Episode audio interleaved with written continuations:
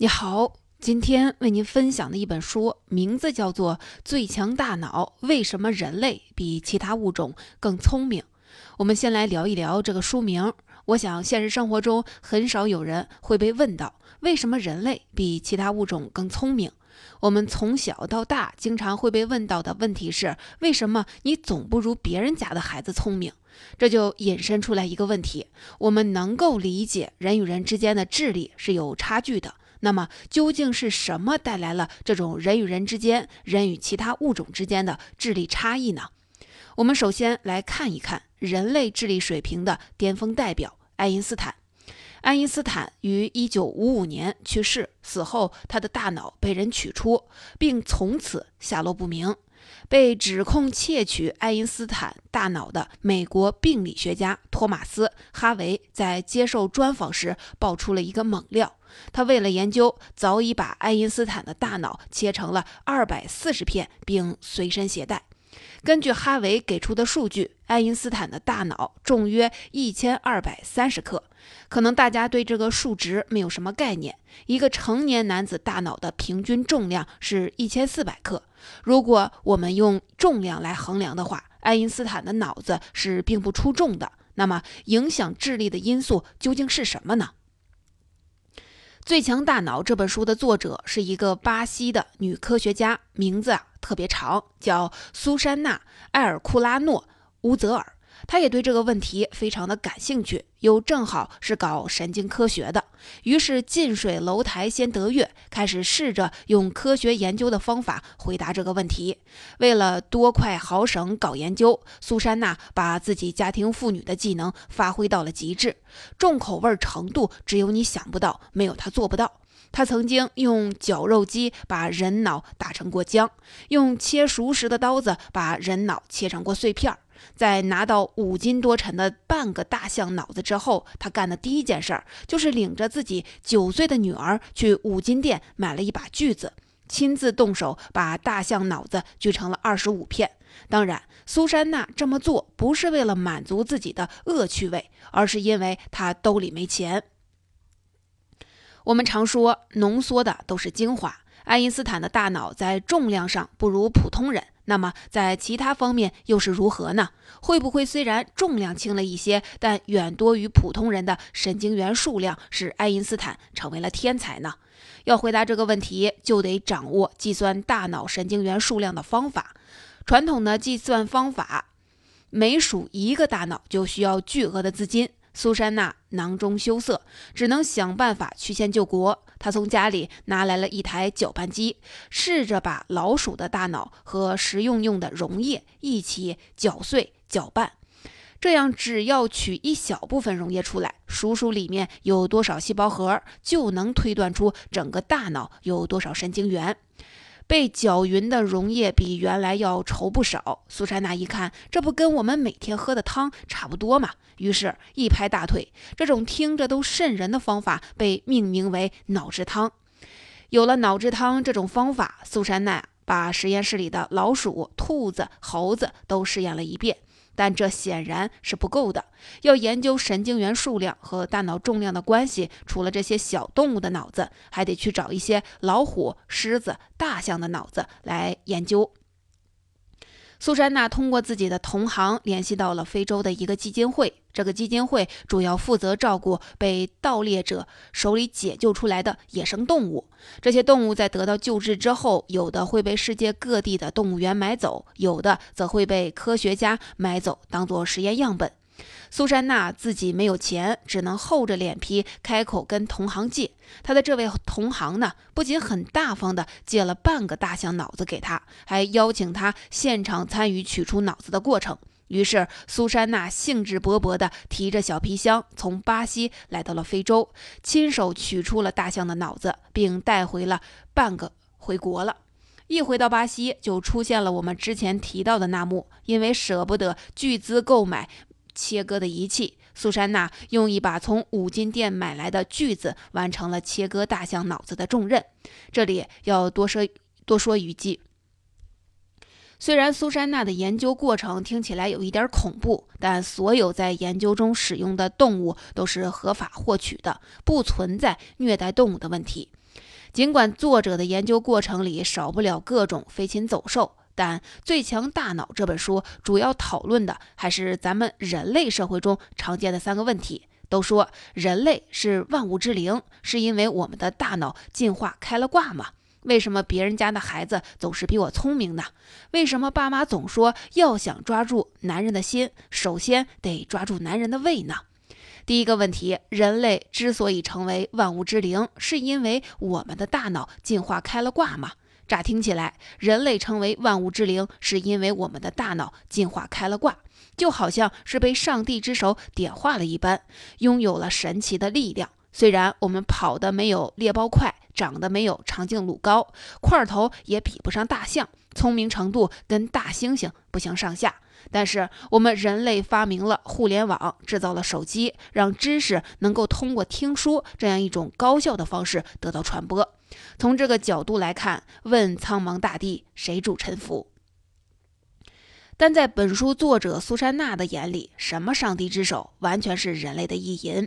人类的大脑之所以展现出异于其他物种的高级能力，不是因为我们天生神力。作为灵长类动物的一员，人类的大脑严格遵循了灵长类动物的演化规则。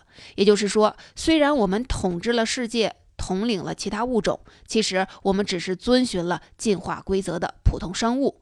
我们的大脑进化规则跟其他灵长类生物没有什么区别。虽然进化规则没有什么特殊，但实际上人类大脑本身还是比其他灵长类动物特殊。为什么这么说呢？下面跟大家分享三个数字，应该就能说明这个问题。第一个数字是七。相对于同等体型的非灵长类动物，人类的脑子足足大了七倍。想象一下，如果你的脑袋只有拳头的一半大小，还能有高大威猛的感觉吗？自称万物之灵的时候，是不是底气不太足了？第二个数字是二十五。人类的大脑堪称能量消耗界的大胃王，虽然体积不大，但每天消耗的能量占人体全部耗能的百分之二十五。夸张一点来说，在你每天吃的三顿饭里，至少有将近一顿是专门为你这颗智慧的脑袋吃的。不吃饭亏待的不是你的胃，而是你的大脑。这样咱们就不难理解，为什么有的小姑娘一说减肥就节食，一节食整个人就看上去晕乎乎的，饿着饿着身体能过饿过劲儿了，大脑挺不住呀。第三个数字是三分之一。咱们总说人类的近亲是大猩猩，大猩猩的智力在动物界傲视群雄。但事实上，大猩猩脑子的体积只有人类大脑体积的三分之一，在人类面前，这种脑容量只能说是不值一提。既然看起来很特殊，为什么苏珊娜在研究之后会得出人类大脑很普通的结论呢？这就不得不讲到一个比较绕口的概念。神经元缩放规则，什么是神经元缩放规则呢？简单来说，就是每种动物的大脑在进化过程中都要遵循一定的规则。这种规则规定了神经元数量和大脑体积之间的关系。有的动物进化程度比较高，在相同体积的情况下，能拥有数量更多的神经元。有的动物进化程度比较低，在相同体积下，神经元数量比较少。需要注意的是，所有动物大脑的重量和体积呈正相关的关系，体积越大，重量也越大。所以在研究的过程中，有的科学家把体积当作参数，有的科学家把重量当作参数，但他们得出的结论是大致相同的。比如以老鼠为代表的智齿类。它们就属于进化程度比较低的，大脑体积不大，拥有的神经元数量也很少。人类作为一种极其聪明的物种，拥有高达一千亿个神经元。如果我们不幸地遵循了老鼠的神经元缩放规则，为了保持一千亿个神经元，我们的大脑重量就得超过六十斤，对应的体重将高达八十吨。一个八十吨重的人，大概只能跟鲸鱼一样在海里漂着了。万幸，我们没有遵循啮齿类动物的神经元缩放规则。我们是灵长类，作为一个普通的灵长类，普通的遵循了灵长类的神经元缩放规则。作为进化程度比较高的物种，灵长类挣脱了更多神经元意味着更大脑子的魔咒。它们的大脑皮层和小脑神奇的在更小的体积里塞进了更多的神经元，在智力水平上把其他物种远远地甩在了身后。所以说，我们人类的大脑是当之无愧的最强大脑。我们确实比其他物种更优秀，但这并不是因为我们的进化开了挂。想必很多人都问过自己，为什么别人家的孩子老是比我聪明呢？聪明其实是一种比较难量化的概念，是一种表象，它背后隐藏的是一种叫做认知能力的东西。一般来说，认知能力越高，人就越聪明。在苏珊娜之前，科学家已经达成了共识：认知能力跟大脑中的神经元数量密切相关。人类的大脑可以简单分成三个区块：大脑皮层、小脑和剩余脑区。苏珊娜想要知道具体是哪个区块的神经元数量决定了认知能力。经过一系列复杂的实验。苏珊娜得出了结论：认知能力只与一个东西有关系，那就是大脑皮层中的神经元数量。回到咱们举的这个例子上，别人家的孩子比你聪明，不是因为他们经常动脑、爱喝六个核桃，而是因为他们大脑皮层中的神经元数量完爆你。接下来，我们就详细的讲一讲苏珊娜的实验过程。首先，她得明确到底什么是认知能力。认知能力到底能不能和聪明画上等号？认知能力虽然听起来很高级，但它并不是人类独有的，很多动物都拥有这项能力。比如说，乌鸦喝水，故事里叼石子儿的乌鸦，马戏团里会数数的大猩猩，能在镜子里认出自己的海豚。每当这些动物在认知能力的帮助下做出某些行为时，最常得到的夸奖就是聪明。通人性，但是有位叫做罗伯特·迪纳尔的科学家觉得这样不咸不淡的夸奖动物两句很没劲，要玩就玩个大的，给动物打分排名，看看谁才是最聪明的。在咱们人类世界，判断人聪不聪明有个非常简单粗暴的方法：考试。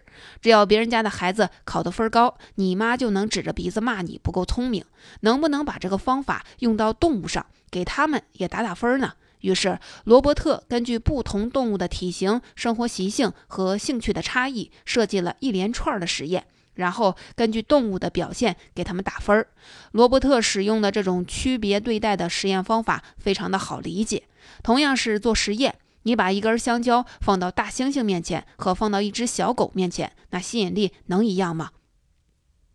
你能因为大猩猩对着香蕉哗哗的流口水，就说它不如小狗聪明吗？经过罗伯特一通的折腾，虽然没能搞清楚到底哪种动物最聪明，但他发现了一个对大脑研究非常重要的结论：动物在实验中的得分高低与它们的全脑重量和大脑皮层重量息息相关。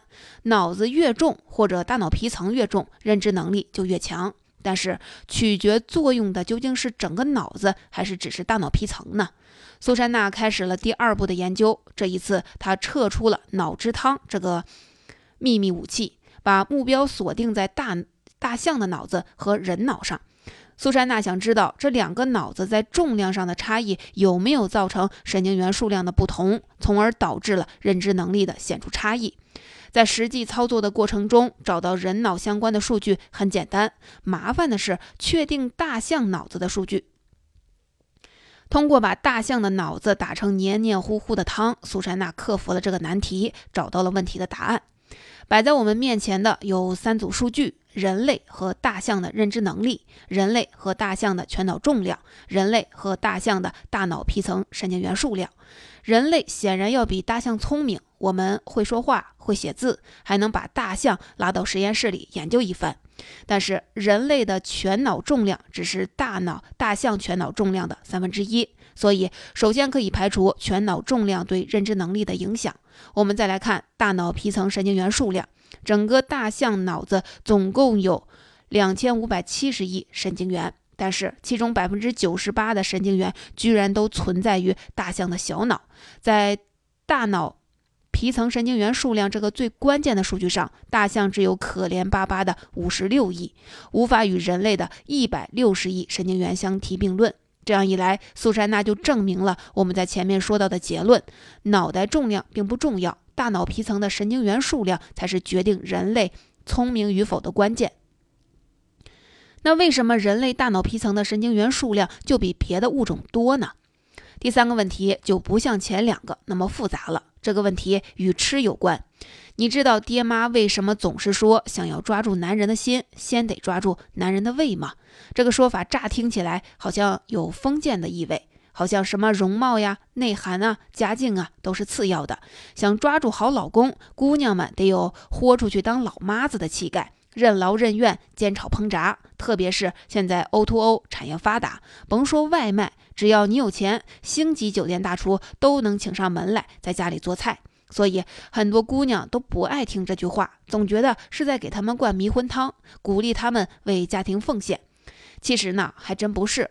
现在咱们网络上有不少的做菜节目，是不是都是小鲜肉围圈一围，掂着大勺给观众做菜呢？是不是人家咔咔咔一切菜，你就俩眼止不住的往外冒红心，分分钟一引你俩手牵手走向幸福生新生活？为什么做菜这件事儿对男女都有这么大的性吸引力呢？是你贪吃吗？不是，我们人类之所以非常看重烹饪，造出善烹小鲜可治大国，先抓住男人的胃这种车轱辘话，是因为要是没有烹饪，咱们还在树上爬着呢。烹饪让我们进化成人，所以在人们的潜意识里，会做饭跟有能力挂上了钩。这能力放到生活中就是好老婆真体贴，放到工作上就是皇上英明。这件事儿到底有没有这么玄乎呢？咱们从科学的角度来讲讲看。咱们人类跟植物最大的不同是什么呢？没长一身大树叶子，没法进行光合作用，每天晒晒太阳、喝喝风，不出半个月饿死了。所以，人类还没完全进化成功，跟其他灵长类的兄弟姐妹住在森林里的时候，每天的头等大事儿就是找吃的。想象一下，早上天刚蒙蒙亮，作为一个没有任何武器的动物，你的早中晚饭哪里来呢？只能采集一下植物的果实，偶尔能吃上点水果，和其他人一起抓只兔子回来生啃，已经是能在心里偷笑好几天的大餐了。咱们来分析一下这些食物。蔬菜和水果都是野生的，一年四季随天气变化。整体上，夏天和秋天比较多，冬天和春天能吃的比较少。兔子这类的小动物不是每天都能吃得上，而且在重量相同的情况下，生肉能提供的能量比熟肉能提供的能量少很多。所以很有可能你一路狂奔、围追堵截，辛辛苦苦抓回来的兔子给你提供的能量，还不如你抓它耗费的能量多呢。所以说，在没有掌握做饭这项技能的时候，人类的生活是非常的单调的。睡醒了，起来找吃的，吃一吃，再去找，一会儿吃一会儿找，一天很快就过去了。这种觅食过程是非常的低效，人类摄取的能量也只能够日常消耗，一个个非常的苗条，没有减肥的困扰。我们前面提到过，人类的大脑堪称是能量消耗界的大胃王，每天摄入百分之二十五的能量得用在大脑身上。不过，在进化早期，大脑的地位并没有这么重要，因为觅食能力相对低下。人类和其他动物一样，摄取的能量绝大部分被用于维持身体机能的运转。脑子这种东西，既然每天只是摘摘果子，应该也不太能用得上，就少分点能量给他吧。虽然听起来比较轻松，但少分点的能量给大脑，其实是一个复杂的过程。大脑消耗能量的多少，跟其拥有的神经元数量密切相关。神经元数量越多，人就越聪明，大脑消耗就越大。这时候我们发现，分配给大脑的能量变少了，我们就自然而然的更笨了。忽然有一天，人类掌握了烹饪的技巧，世界就变了。同样是围追堵截抓到的兔子，烤过之后不仅香喷喷的，吃完还更不容易饿了。人类在同样的时间里消耗同样的体力，能获得更多的能量。在现代世界里，获得更多的能量可能不是一件好事情，因为它几乎等同于你要发胖了。但是在进化的过程中，更多的能量意味着人类有。机会把多出的能量分配给大脑，久而久之，大脑就有机会拥有更多的神经元，变得更聪明。聪明，学会了耕种，学会了畜牧，开始农业文明。从这个角度来看，如果没有某位祖先在某天突然掌握了烹饪技巧，我们的大脑还会和其他的近亲一样，只能沦为身体的附庸，起不到决定性的作用。所以我们在潜意识里把烹饪视为极其重要的技能，进而影响了我们对其他人的判断。这本书到这里基本就讲完了，我们回头再来看一下这本书道出了一个关于人类为什么会成为万物之灵的秘密，那就是拥有一个沉甸甸的大脑，并不能代表是聪明。大脑皮层神经元数量越多，才是越聪明。人类的烹饪技术使人类吸收了更多的能量，补给了大脑，使大脑在进化过程中产生了更多的神经元，人也就会变得更聪明。这本书在大量实验的基础上，让我们用一种更理性的视角来看待人类在动物世界中的位置。我们的大脑非常的卓越，我们的大脑皮层拥有远超过其他物种的神经元数量，为我们提供了优秀的认知能力。在这些认知能力的帮助下，我们学会了耕种，创造了文明，以其他物种难以想象的方式生活在这个星球上。但我们又是普通的，我们是普通的灵长类动物，遵循灵长类动物的进化规则。所以和其他物种和平相处。人类之所以走到今天，既是命运的偶然，也是进化的必然。